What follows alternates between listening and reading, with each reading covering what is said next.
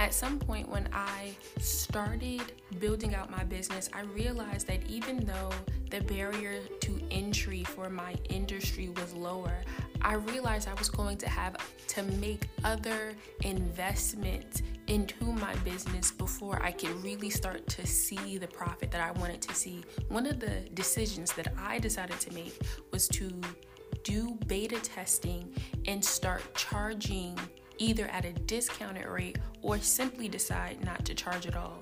And I think that that's not that's not rare. That's a pretty normal way to kind of get started. But one of the things that I have noticed, especially from service based entrepreneurs, is this fear of being taken advantage of or their experience being molested because they didn't either, one, know how to set up those boundaries, or two, because they didn't know what they were looking for in their practice. There were no plans, there were no goals, it was just the activity. And so I'm going to be breaking down what are some of the most important lessons that I learned from beta testing in either charging at a discounted rate or deciding to do work completely for free in this episode.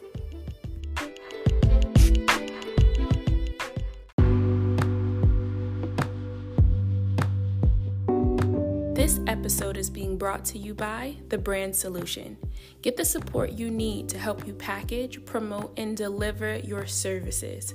Visit zanayaeblue.com slash the brand solution for resources to help you to take the next step forward in your business today.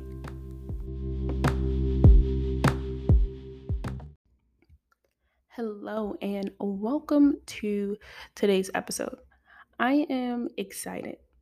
I think that one of the reasons I'm so excited is because over the last two plus years, um, where I feel like I have been intensively working, intensively learning, there are some things that even the best courses, even the best coaches, it it kind of it kind I'm not saying that it doesn't matter because obviously I know that those kinds of things have significant impacts on, you know, how we do business, the pace at which we're learning, um, and things like that. And I know that a lot of the times it speeds up the process um, in a lot of really important and really impactful ways. I myself am a part of like the industry that does the work to support small businesses, um, the range of what even qualifies as small being very, very wide.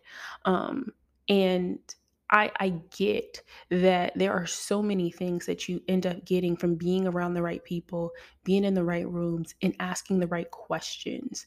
But I also realized, sorry, I scratched my eye and put my hand right in front of the microphone. but I also realized shortly after kind of doing all of this kind of data gathering, um, that there is, I could read about it, I could study it, but learning is taking the things that you, you know, gathered in that data gathering phase, in that research phase, and apply it. And I think that it's it's simple um, to have a, a concept for something. Hearing somebody, you know, really break down the ins and outs in a podcast are, you know, a part of your data collection. Um, reading a really good book about how somebody did something, how somebody persevered through this challenge. That's data collection. Um, even asking your mentors and your your coaches, and you know, taking the time to actually finish courses and programs and and you know, go to even business schools, if you will. Um, I think that all of those things are super important in the data gathering. But I think that one thing that is kind of unrepentant, if you will, um, is experience. The thing about data, the thing about information is that you can read a book, you can read seven books, and each of them gives you a different angle as to you know, how to do something. And then it can easily get very like weird and overwhelming because it's like, well, why does this teacher or this educator or this this you know professional have a different say so or a different perspective? And why do they feel so um so strongly about their perspective? And a, a lot of the times, it's because the first piece of information that they gathered wasn't necessarily the one. It wasn't the end all be all um, as far as how something should happen. For every one thing you know how to do, there are infinite other situations in which that that solution, that strategy doesn't work. Infinite. And it doesn't mean you're a bad person if the strategy doesn't work. It doesn't mean the business is broken if the strategy doesn't work. It just means you need another strategy. You need to hit it from another angle. And one of the reasons I'm bringing this up is because in today's episode, I'm actually going to be talking about seven, seven lessons that I learned um, from doing the work and working for free or almost for free. and when you aren't strategically pricing yourself, uh, consider yourself working for free. because it's not until you count the, the cost of the taxes, it's not until you call, count the cost of the software, it's not until you count um, the live working hours with the client and the offline working hours on the client's stuff, um, and then considering how many people you actually need to you know have working on this project and all that and all that and all that and all that and some more um, that you start to realize man if i'm pulling a number out of the hat i'm probably I'm probably not being strategic. Even if, even if you are doing something that is considered market rate, you probably are still not even doing it or pricing it as strategically because it's not necessarily as much about the dollar amount as as much as it is how can every dollar that came into the business be an employee for the business in a special kind of way? Um, and so i'm going to be going over like seven things that i feel like i learned from doing the work. And i'm going to preface this by saying by emphasizing this point for a specific reason.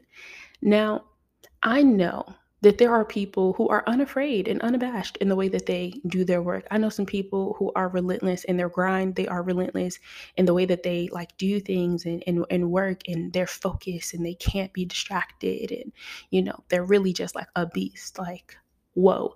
Um, and congratulations if that is you. My experience was very, very, very, very, very, very different. Um, and so I'm the kind of person who's like, well, what do they say about that? And and what's that perspective on, well, why did you say that? Like I can unpack something until there's nothing left in the suitcase. Like I will unpack something to death and then I will spend my time pontificating on the reason and the rationale. And then you get into a dangerous space where even when you're looking at something somebody else did, you and then you start thinking that they did all of these strategic and majestic things and then you actually speak to them you ask them about that they go I didn't even realize I did that. That's crazy. And you're over here trying to really like put together some sort of master plan for it all when just doing the work can have you productive and efficient and sometimes not even know why. And so let's get into it. So, the first thing um, that I learned from serving people, my own customers, my own customers in my own network, or that were recommended or referred to me, or that might have found me, the first thing that I learned in that process of serving them at a, at a free or a discounted rate was that some services are so elaborate that you need to actually do them to failure to figure out what it takes to do them well. I hated this lesson, if we're being honest.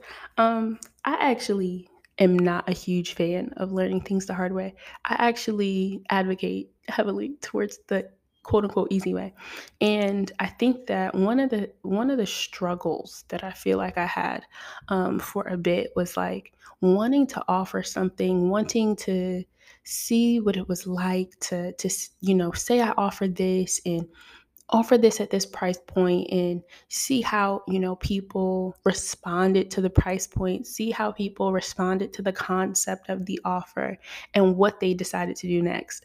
And one of the things that i was really really really interested in seeing what it takes um, it was a service i was like you know just providing for myself just doing my work doing my work of marketing and i was like all right so bet so what I'm gonna do is um, I'm gonna just package it up and the same things that I do for myself, I'm gonna do for them. And I'm just gonna, you know, create a little structure to it, make it so it's consistent. And it wasn't until I had to do it repeatedly, week after week, month after month, for someone else that I realized how heavy the task was, how much I underpriced it, but also what exactly needed to be considered as far as what is it you're really doing. So sometimes when you're a new business and you're really trying to like figure out what the offer is and how the offer works, you're like, okay, well, you know, I, I'm thinking these are the steps. These are the steps I normally would do. These are the steps I typically would do. And the thing about being your own client is that there are certain steps you skipped because you already conceptualized them. And so when you do certain things for yourself, they tend to be like a little easier than what they might be for someone whose thoughts you haven't heard, someone whose decisions you know aren't aren't as informed as yours are because you're in your industry because you're in your space. And so when i did you know this offer it wasn't until i was working on it and in the thick of it and i was just like this is zanaya what have you done? First of all you done committed to put all this time in you done committed to do all this work. You're doing the work of at least three people five people comfortably okay? And you have committed to doing this work week after week, month after month. And you can't you can't sell this like this. You need to talk about what this really includes. You need to talk about how much of your expertise actually has to be leveraged because yeah, you might be doing something that might seem simple or might seem like anybody can do it, but you have to realize, okay, this is what you're bringing to the table before you even open a laptop to do the work. And not only that, Zanaya, what would optimize the work you're doing that the client hasn't done yet that you personally have done? So I just realized, you know, when when you're doing something as intricate as like marketing operations which is like not just saying let's put a post together but putting it inside of like a structure um, putting it as a not just a piece to stand alone to say you did it to say you posted but to feed the machine of your business. Like at the end of the day your business has to be putting things out and taking things in. And if you don't have a structure and by structure i mean everything on the back end that makes this post not just something cute people liked. So if your post for example gets maximum reach, like more reach than what you like it reaches 100% of your audience and it reaches people, you know, on on their on their um explore page or something like that. When even if all of those people see it, are your DMs in shambles because your systems don't exist? What happens next? Was the post you posted about related to anything that you're offering right now? Or was it just something that you wanted to be trendy, but that actually doesn't connect to the voice, the tone, the feel, and the focus of the brand? And so what I was realizing was one, you can't start in the middle even if the client begs you to start in the middle because when the when it doesn't work because they did it their way and you knew better you have to say okay so this is what's missing and in order to deliver with integrity, you got to throw that stuff in. So now you got to take steps back. You got to ask questions that are, that seem basic or elementary, but it's so that you can build the infrastructure that the marketing content or the marketing um, pieces can really stand on. So when they get exposure, they provoke a certain kind of action, they provoke a certain kind of trigger, so that you can actually be successful, not just in the post, but in whatever environment you're in that's advocating on behalf of the business. And so I think the big lesson there is that you have to realize how big. I mean, I live in Newark, so like, let this fire truck or, you know, ambulance just, you know. uh, but some services are like just so elaborate that you have to do them full out and you have to try to do them as excellently as you can to kind of affirm your hypothesis about how it works, about how it'll go, about what it really takes to execute it from top to bottom.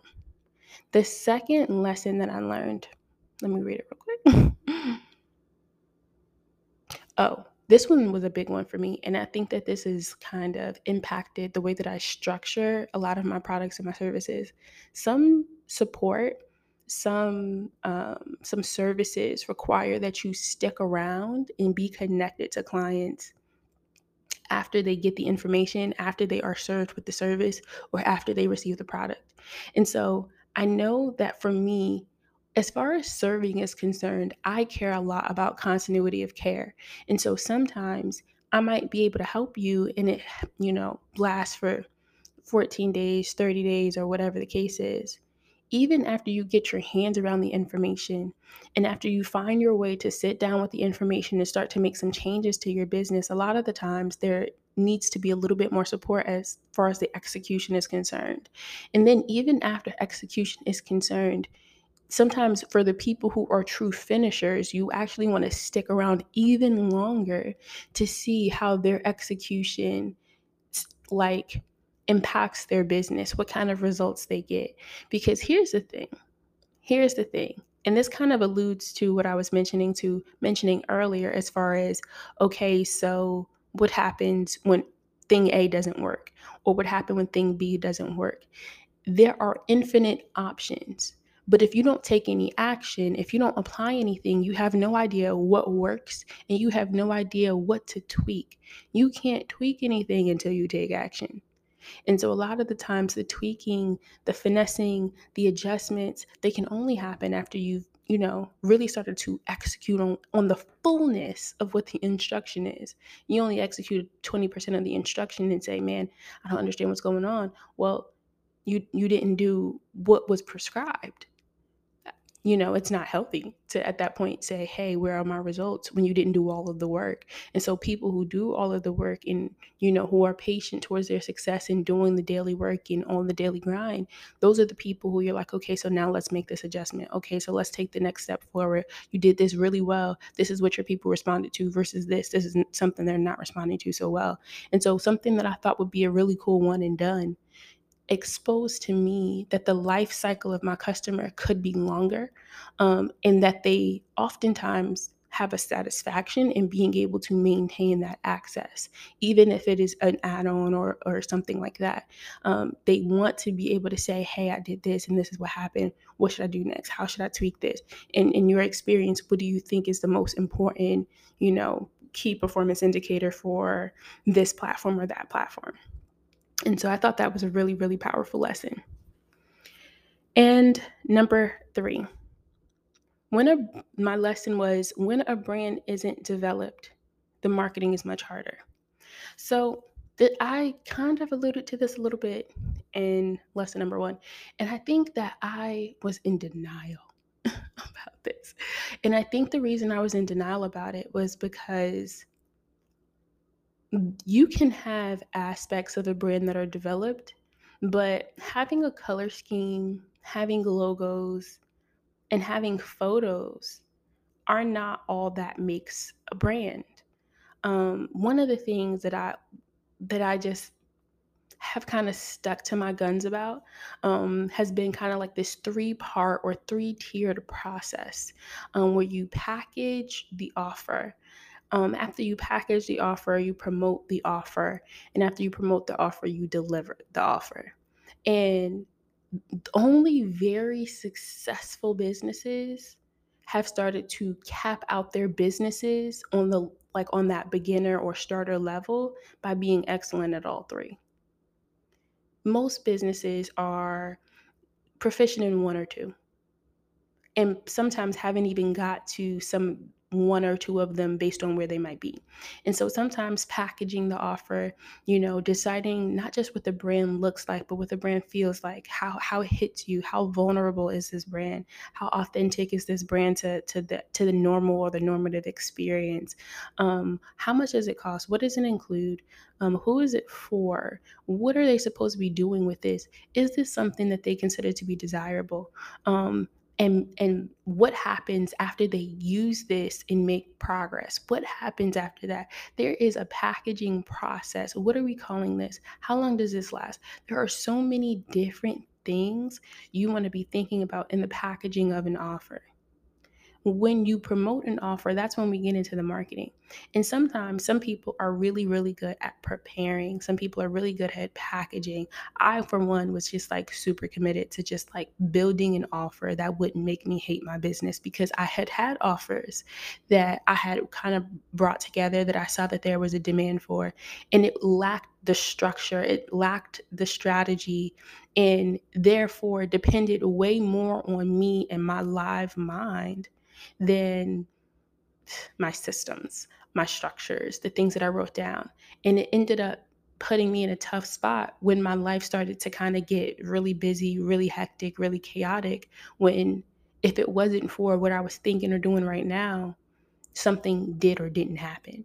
Um, and so after you put an offer together and now needs to be promoted, and promotion goes beyond Instagram. I think one of the things that frustrated me about my business before I took my time was that it seemed like a lot of my customers were newer in business and all they knew was Instagram. They didn't know and therefore didn't value the other channels that brought the client or the customer closer to them so that they could take the trust and really serve people. And the thing about Instagram is it can feel very close um, based on how you use the platform, but it can also feel really far, as in making like there being a significant distance or difference between you know how how people feel like they have access to your support even after they've purchased and so when you're used to kind of this I'll show up when I'm ready or when I feel like it attitude. Um, when it goes about social, you can, if you bring that posture um, into the actual delivery of the offer, people are going to struggle to be satisfied um, because that promotion distance it's not it shouldn't be the same or feel the same. There should be boundaries um, there there should be structure there should be professionalism of course. But then when you're delivering that service what does that feel like? What do you want your clients to feel after they've purchased? And once you started to help them chip away at this problem and start to solve it for themselves. And so one of the things that i realized is that usually a brand is proficient strongly at one and they've kind of started to work on the a second one, but kind of like halfway. And so, one of the things I've noticed about sometimes when a person um, is very organized, they'll prepare a really strong offer, the best that they can. But when it comes to promotion, they'll struggle. That was something that I personally struggle with. I was like, bruh, I'm so strategic. How can I make sure that I have adequate reach, though? Um, and I'm also normal and not nearly as flashy as I could be. And so if I'm not if I'm truly introverted, I like conversations. I like the live experience of a coffee shop. I like, you know, those kind of not muted, but kind of like neutral tone things.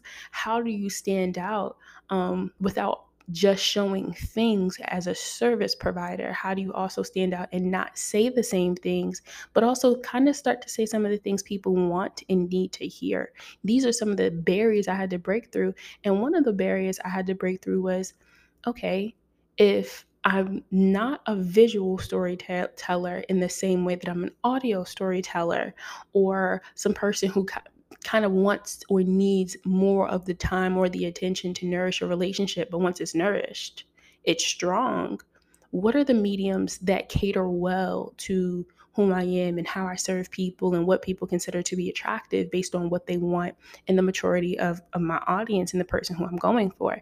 And so, promotion looks different for everybody based on their industry, based on who their audience is, and based on what they're actually selling. Because if I'm looking for people on school boards or if I'm looking for politicians, Instagram is just not the best place for that. If I'm looking to be connected to schools, colleges, universities, elementary schools, etc., again, Instagram is not the best place for that. I'm going to have to go outside and network. I'm going to have to go to some events.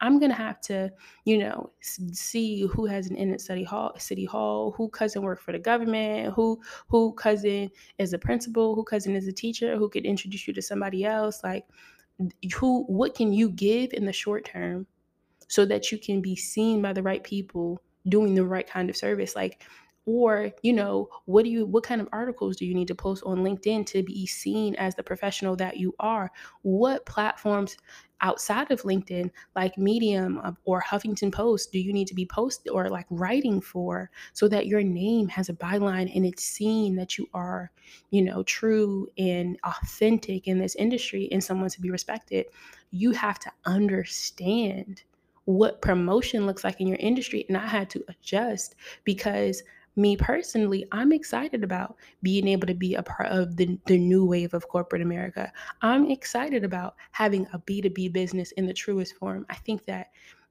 sometimes we think B2B is just a person who is a business or has a business and they're communicating with someone else who says they have a business or has a small business, I'm looking to be B2B in the sense of like, oh, we have this licensing contract and this person is on retainer for 12 to 24 months and they have over 100 employees. I'm talking about B2B in that way.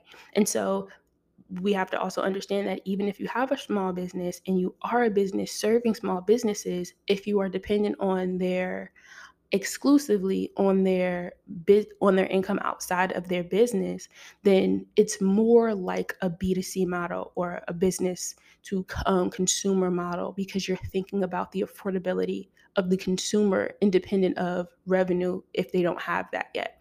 And so these are just like the things you realize when you're looking to kind of promote and you have to know who you're talking to and what room those people are that you want to be talking to. And lastly, it's delivery.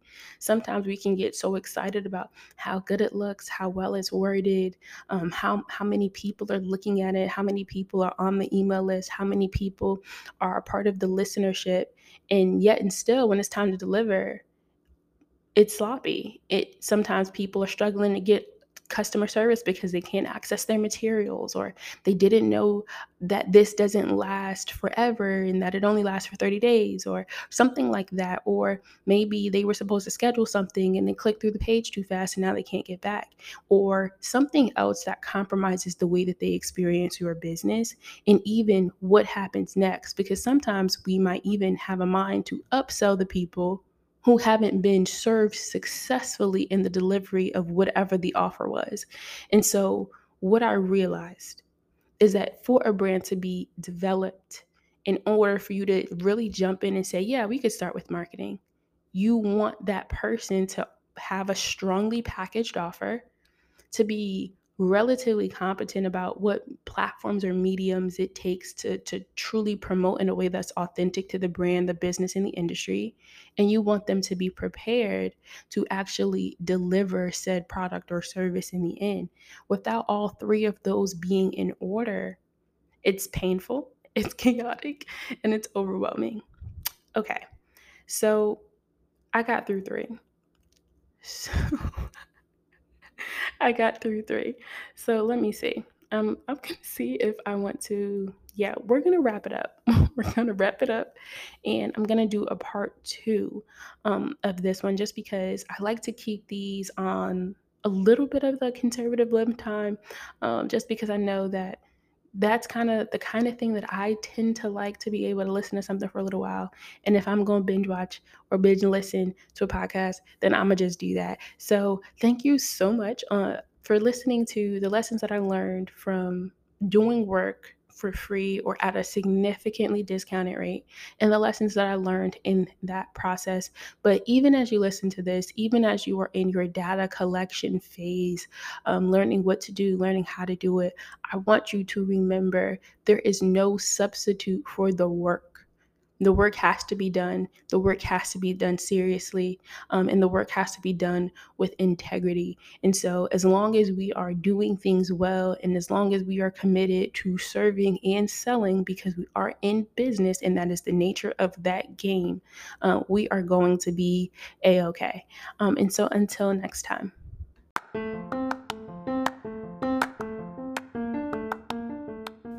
I know why you're here, and I think I can help. For many, starting a business isn't just about starting something trendy and doing something on a whim. For a lot of people, the shift is coming from a place of financial necessity. For many, the biggest hiccups happen in one of three places. One, trying to package an offer that captures your genius. Two, promoting your offer in a way that's authentic to you and your brand.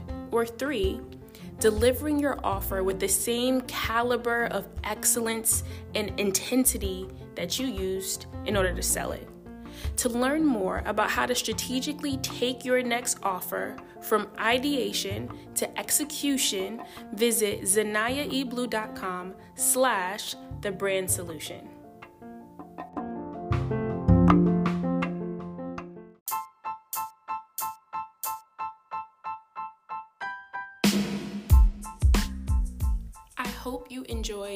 Today's episode as much as I did.